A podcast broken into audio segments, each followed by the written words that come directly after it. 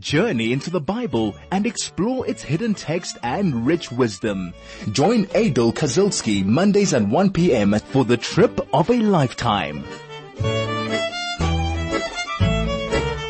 Shavua Tov and welcome to 101.9 Chai FM. I am Rebbitzin Aidel Kazilsky and I'm really excited to be spending the next hour or so, not even hour, maybe about 40 minutes with you exploring biblical text. And as you know, for those that are listen all the time, we are learning the book of Genesis, the Parsha of Vayera. We're in chapter 22 and uh, we are studying the quite enigmatic uh, episode of the sacrifice and sacrifice if you could see me physically I'd be p- picking up my fingers and doing like a little jig with my forefingers because I put it in inverted commas the sacrifice of Isaac because indeed it wasn't a sacrifice at the end as we all know um, but it really, the whole, the whole idea of Akedat Yitzchak in and of itself is a, is, is questionable in that what is it in truth that God asked of Abraham?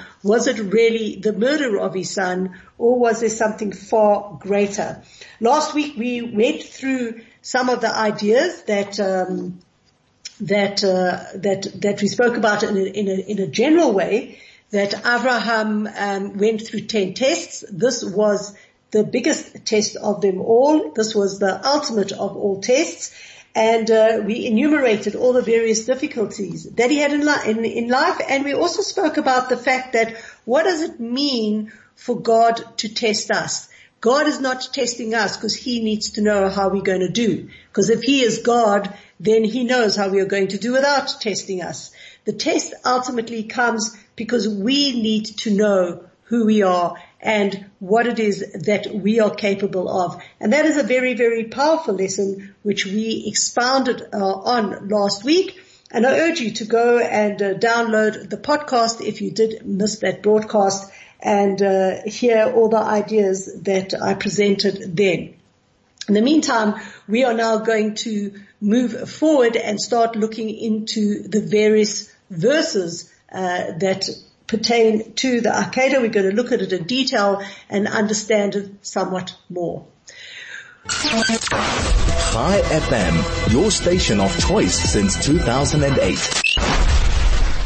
Welcome back and we are going to be looking now into uh, the verses in particular to do with the Akedah, with the sacrifice of Yitzchak, and start answering some of the questions that I did ask last week, which were in fact pretty numerous and uh, for us to understand.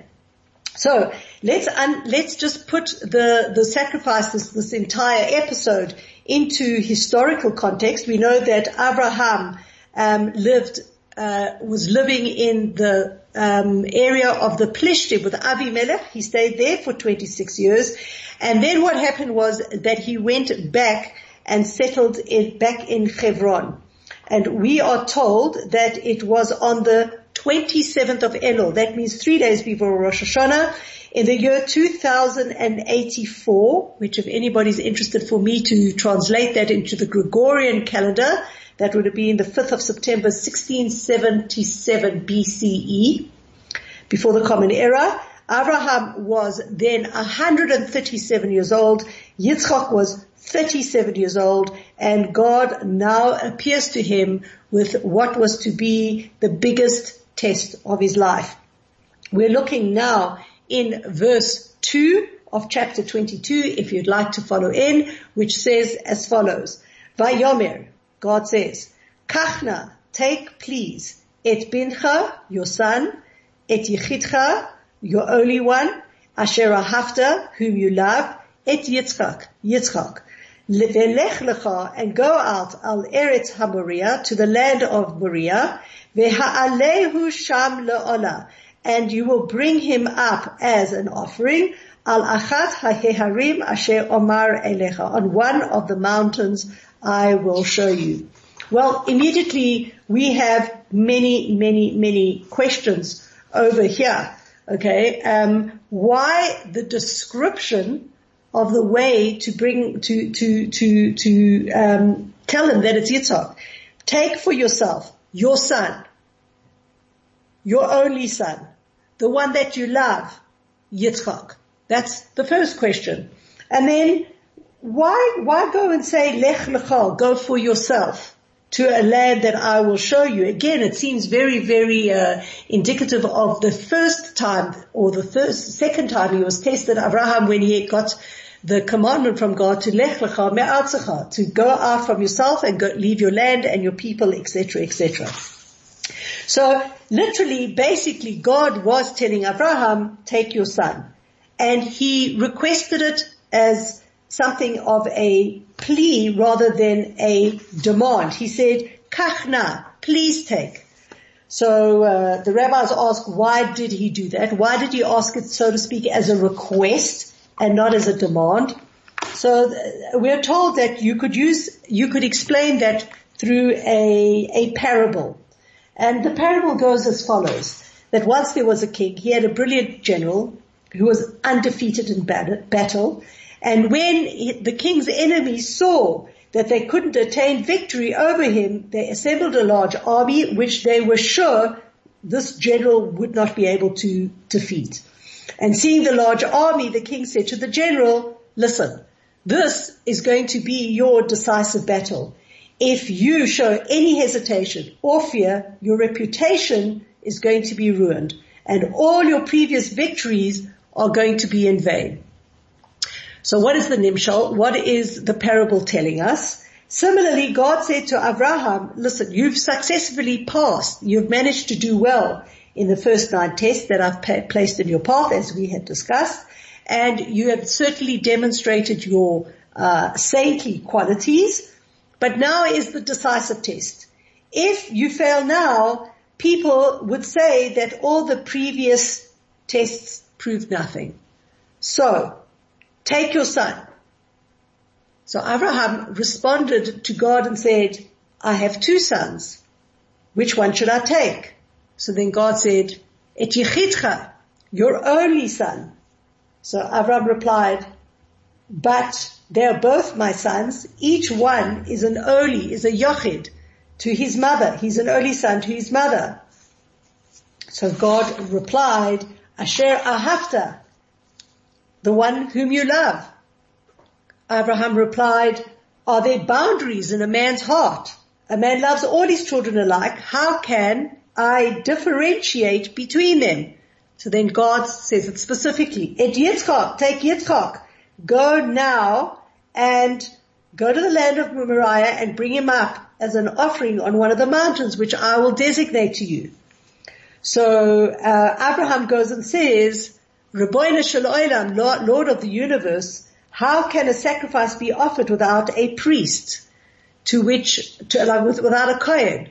To which God replies, um, you are a priest because you'll remember when Noah's son Shem came forth to greet you after you defeated the four kings, he blessed you first and only then did he bless me. And you reprimanded him telling him it's not fitting to praise a slave before his master. And on that day, I took the high priesthood from Shem and I gave it to you. So I want you to go and I want you to go with strength and I want you to go with courage because this is the ultimate test. If you fail this, it will be as if you have failed the other nine tests. So really again, we can ask the question as why did God then beat around the bush? Just say, Abraham, take your son Yitzchak. Take Yitzchak. He didn't have to say your son. We know who Yitzchak is. Abraham was very clear and so was everybody else. Take your son Yitzchak. Um, and so we are told that basically God, God was talking to Abraham out of love. And when one speaks out of love, and particularly when God speaks to a saintly person, to a tzaddik, he doesn't reveal his intentions to his his uh, his tzaddikim immediately. He informs them with hints and allegories so that they can build up a desire to do his will. Before they know what to do, they must ask, they must probe, and they have an entire discussion. The Talmud calls this shachar pesiyot, the reward for the steps. So he kind of like did it in a step by step way so that um, Abraham could have merit not only in the deed but in the steps that he took, and at the same time, he showed a certain kindness to Abraham, um, not to barrage him with this, what seemingly um, sounds like a huge thing to go and take Isaac, who was to be his inheritor, and completely, completely uh, destroy him. We're just going to go for a little bit of a break, and when we get back, we're going to explore this a little bit more. Chai FM, 101.9 megahertz of life. Right, we're back and we are going to now um, look into the Midrash because certainly the verses in the Torah don't explain this. What really, really happened behind the scenes? So you can just imagine God comes to Abraham and says, "Listen, take the son, the one that you love, your only son Yitzchak, and I want you to go and and bring him up as an offering in a land um, of Moriah on a mountain. I will show you. You can just imagine what Abraham's first thought was was how am I going to tell Sarah about this? Certainly, certainly, if he goes and says it outright, he was, he was worried that she might prevent him. And if he went without telling her, she would die of grief when she, she would learn that her beloved son was gone. So it says, the Midrash says that he pondered long and hard and he finally came up with a plan. What was the plan? He went to his missus and said, hey, prepare a feast let us eat together and rejoice. To which Sarah said, well, what's the occasion? Why are we having a feast? So Abraham replied, for us every day is a special occasion. We are old people. We have such a wonderful son. We should have a feast every day. We should show gratitude. So listen, Sarah was a bit confused about this, but she, she, she listened to her husband Abraham. She went and prepared a special meal. And when dessert was being served, Abraham became pensive and he became sort of like broody and he said, you know, when I was only three years old, I began to recognize Hashem. And even as a small child, I, I sought to understand his will.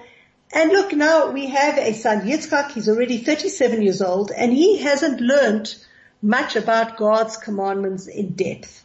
And how can we ignore such an important aspect of our dear son's education? So he says to Sarah, I know of a place not too far from here where there is an academy in which God's commandments are taught and I'd like to go enroll Yitzchak as a student there. Let him see how young men like himself study the divine word. Let him sharpen his intellect in profound dialogue and I'll remain with him and I'll oversee his studies. I mean, why would a mother disagree with that? Good idea?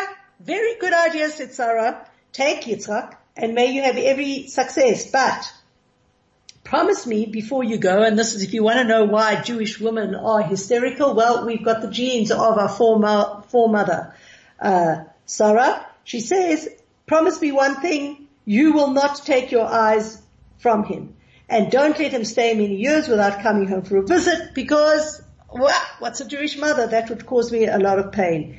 Yitzhak is the only thing I have left in this world and it is my only hope. So as a good mother, she knows that she has to sacrifice, she has to let go of her kids, and at the same time she's this good Jewish mother. Just make sure he visits his mother often and don't you dare let him get into any trouble. We're told, uh, the Midrash continues that Sarah spent the entire night weeping and she hugged and kissed Yitzchak and said to him, how can I let go of the light of my eyes? And she kept Abraham up all night reminding him to make sure that Yitzchak would eat on time and dress well, good Jewish mother, take good care of my son, don't let him strain himself. If he speaks or acts improperly, don't be too harsh with him, don't scream with him. You can just imagine it, um, and it's not too hard to imagine because all us Jewish women are like that. And then we're told that she went to her chest and she took out the finest cloak that Avimelech had given her when she left the palace and she put it on Yitzhak and she dressed him like a prince. And with tears in her eyes, she baked her son's favorite foods and tenderly wrapped them for the journey. And with tears running down her cheeks, she told Yitzhak, may it only be granted that I see you again alive and well.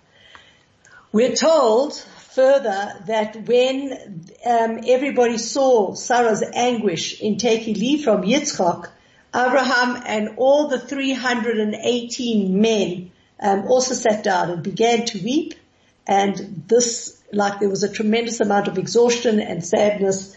And Sarah only managed, the whole household only managed to fall asleep after they left. Very, very sad and one can feel the pain and the heart rendering decision um, to allow your child to go. I kind of like close my eyes and think as a Jewish mother, you know, when you used to say goodbye to your kids at the airport and know that they're going overseas and this wasn't a biblical times, you know, I'll be in contact with you with WhatsApp and I'll do this and I'll do that and, and, and we hover at how very, very hard it was for Sarah not knowing an end point um, and when Yitzchak will in fact return. Truth be said, um, and this is really fast forwarding, but she does not see Yitzchak again. Um, she passes away when Yitzchak is coming back down the mountain, but we will touch um, on that at a later stage.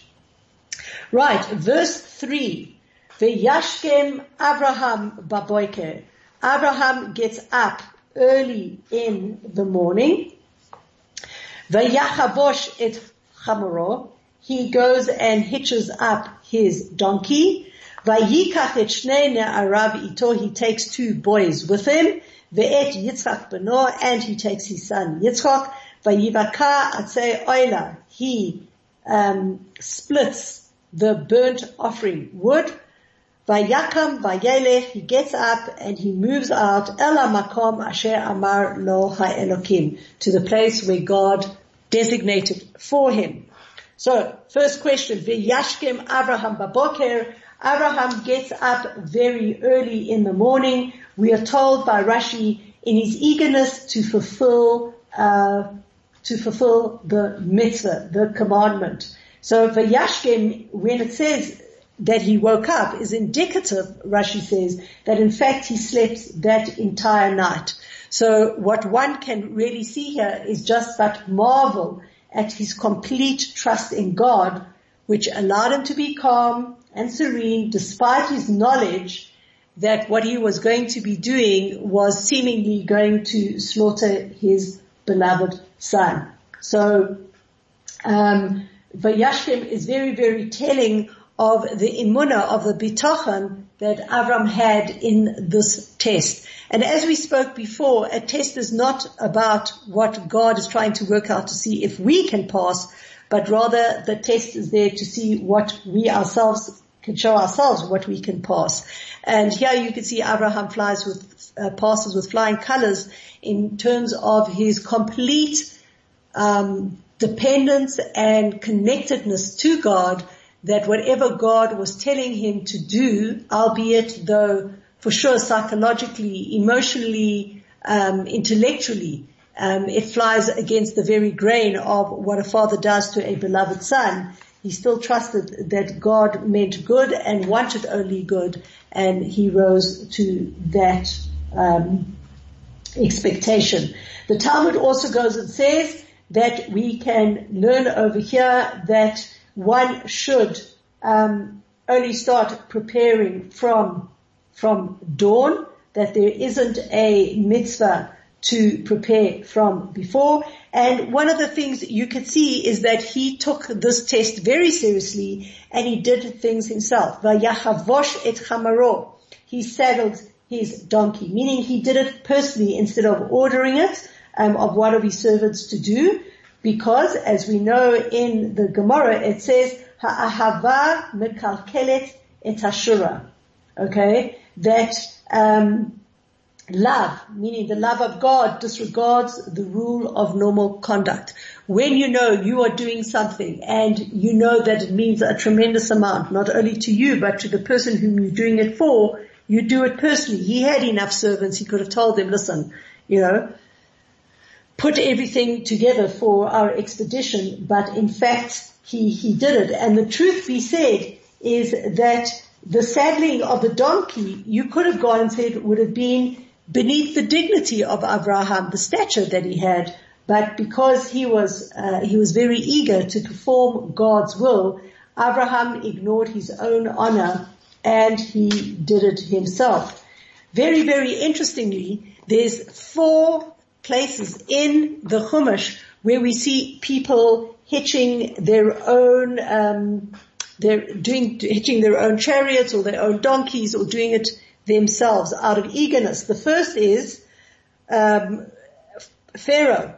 He hitched his chariot when he was, when he uh, let the Jews go and then he decided, oh, he changed his mind and it wasn't such a good idea.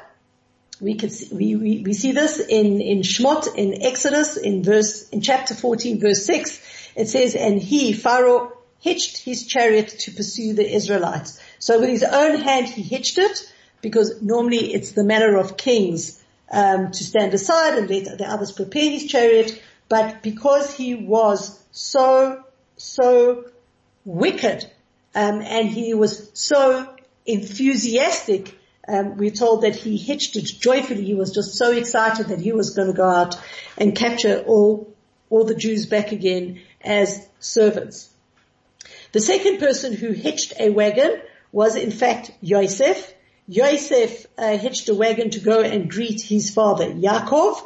And yes, remember at that point in time, Yosef was viceroy in Egypt. He had many servants. He could have gone and said, prepare my chariot for him. But because he was wanting to fulfill the mitzvah of, um, of Kibud Av, the honor of his father, he himself personally hitched his wagon.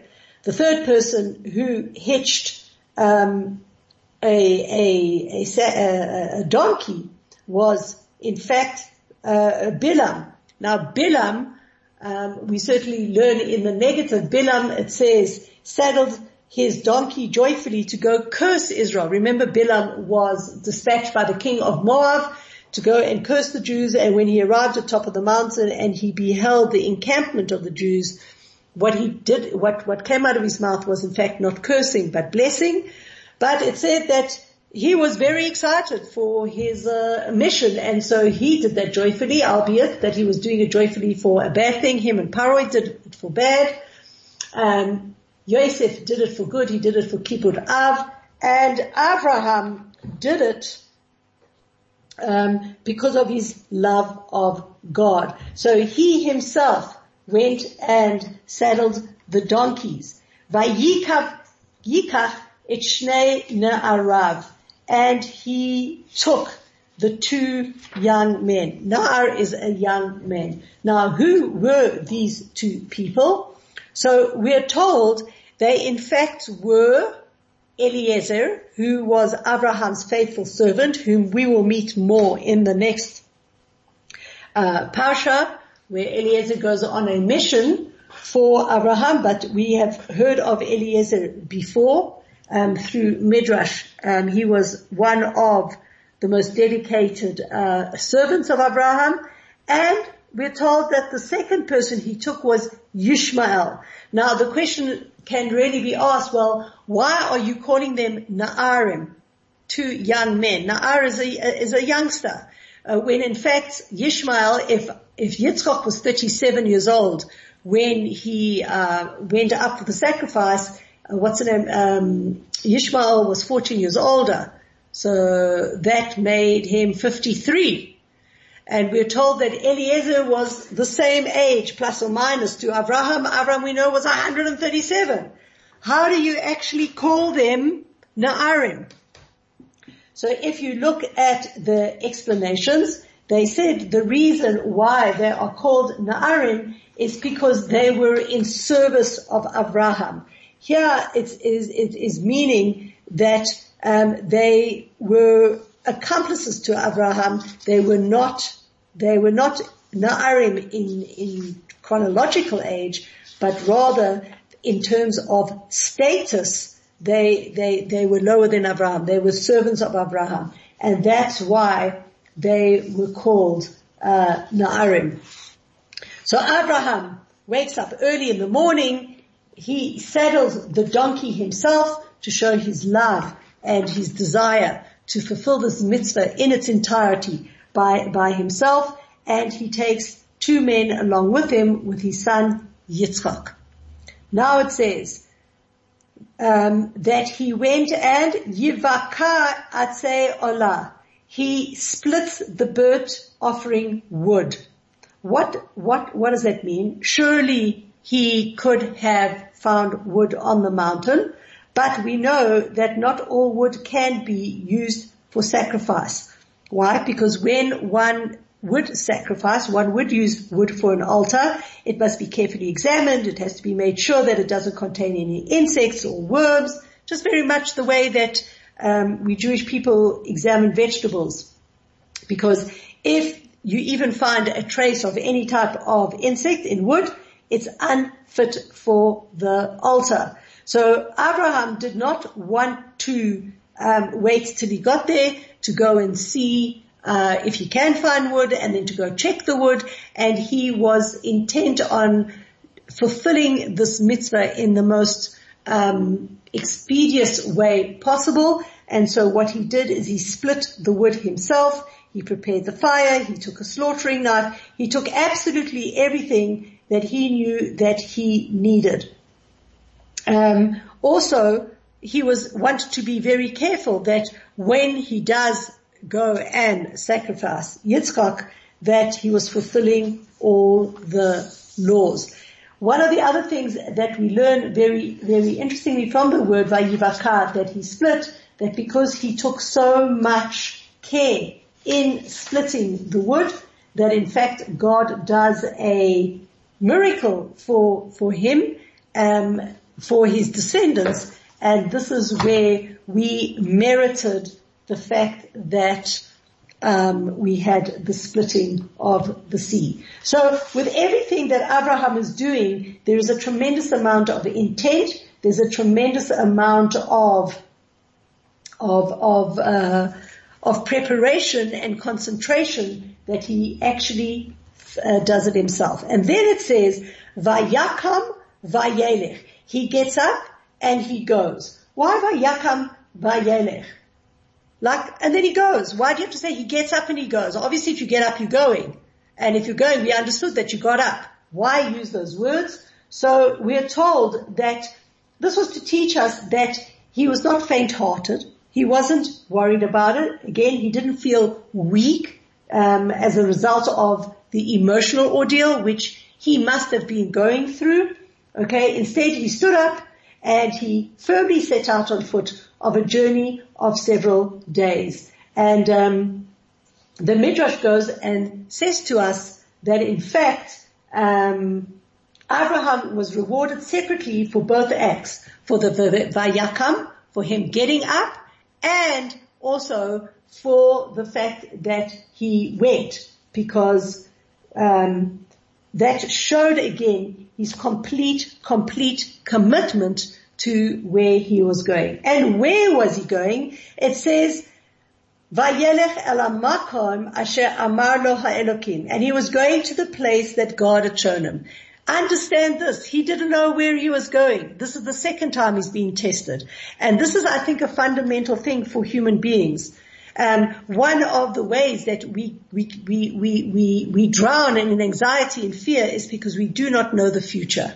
Here, there was no worry about that. There was no nervousness about that. There was no emotional upheaval about it. He was very, very uh, firm in his his uh, journeying and in where he was going. Even if God hadn't shown him, he was going towards his goal. A very, very powerful lesson for us today, particularly in times of uncertainty, to know that Hashem is running the world and we should just do what we need to do. Chai FM, 101.9 megahertz of life. Welcome back and we are studying the verses of the Akedat Yitzhak, the sacrifice of Yitzhak, and we see how very, very intent Abraham is in fulfilling the, the, the, the, the will of God. Um, and again, as mentioned before the break, it's something that I think that we are sorely lacking in today's society, this ability to trust and understand that the difficulties that we are going through are orchestrated by something far greater than us. And it can appear and it does manifest itself as seemingly negative, um, and I'm not abrogating the, the, the, the stress and the, the, the, painfulness um, and uh, emotional uphill that everybody is feeling. But as Jews, we need to look back into the Bible and draw strength and understanding of how our forefathers worked in a time of stress. And this is really, really a very poignant um, point in time because I think, and this we discussed last week, the sacrifice of a son um, is something that it goes beyond one's wildest imaginations. Um, very often you will hear and see of parents who give up their lives for their kids. It's not when a parent goes and takes away the life of, of a child. So undeniably, um, whilst you can see the emotional fragility of Sarah and her, her ability to understand that you have to fulfill God's will, and she lets him go, but she is emotionally distraught about it. Abraham, the paradigm of connectedness to God, to the God that he found himself, is very much connected in a very, very profound way. And that is why I, I, I, I think that when God is giving the command to Abraham and he says, take your son, your only son, the one that you love, Yitzchak, ve'lech lecha, and go. Lech means go. Lecha to yourself. And Aretz Moriah, to the land of Moriah. He's again bringing and, and, an awakening in Abraham that very, very, um, deep need to go inwards. Lech lecha, go into yourself. I'm asking you again to explore and find the hidden qualities within yourself that will allow you to navigate what on face value initially seems like the most preposterous request that there is.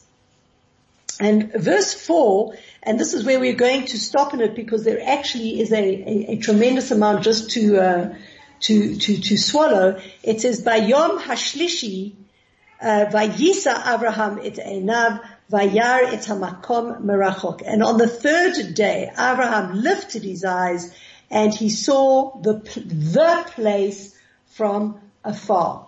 So why did Abraham take uh, uh, take three days? That's the first question. And what was the third day? When did that happen? So the first uh, part of the answer is is that it shouldn't have taken him three days. It took it should have taken him eight hours.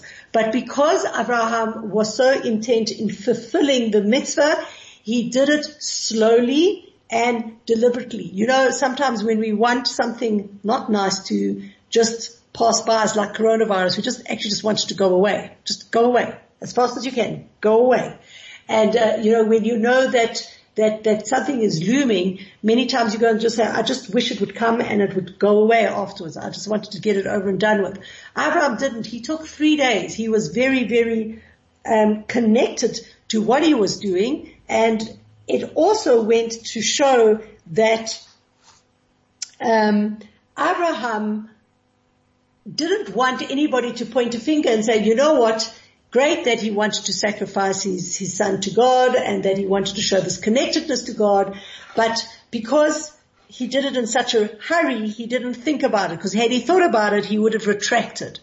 So we have it that it took him three days to get what should have been an eight hour journey to show that there, there was no, there was no impetuous behavior here. There wasn't a, it wasn't coming out of a place of fear. It wasn't coming out of a place where let's just get it over and done with because I, I can't handle the thought. He actually was very much present in what he was doing and why he was doing it.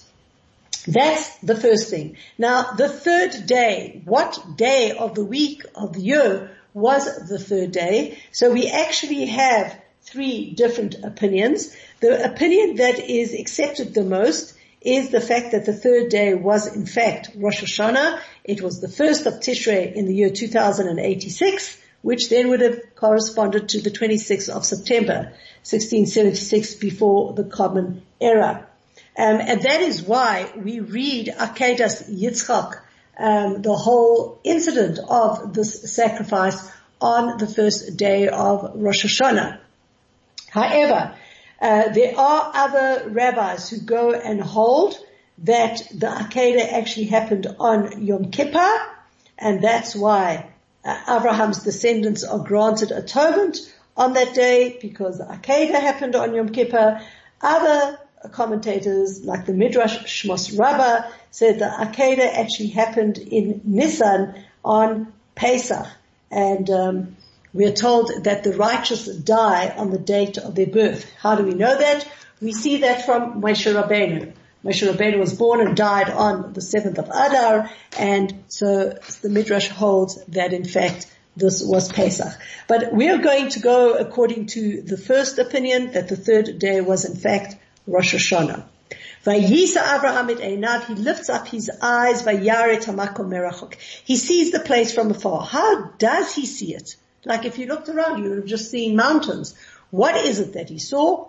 So we are told in the Midrash again that Abraham saw a strange dark cloud hovering over the mountain and surrounding it.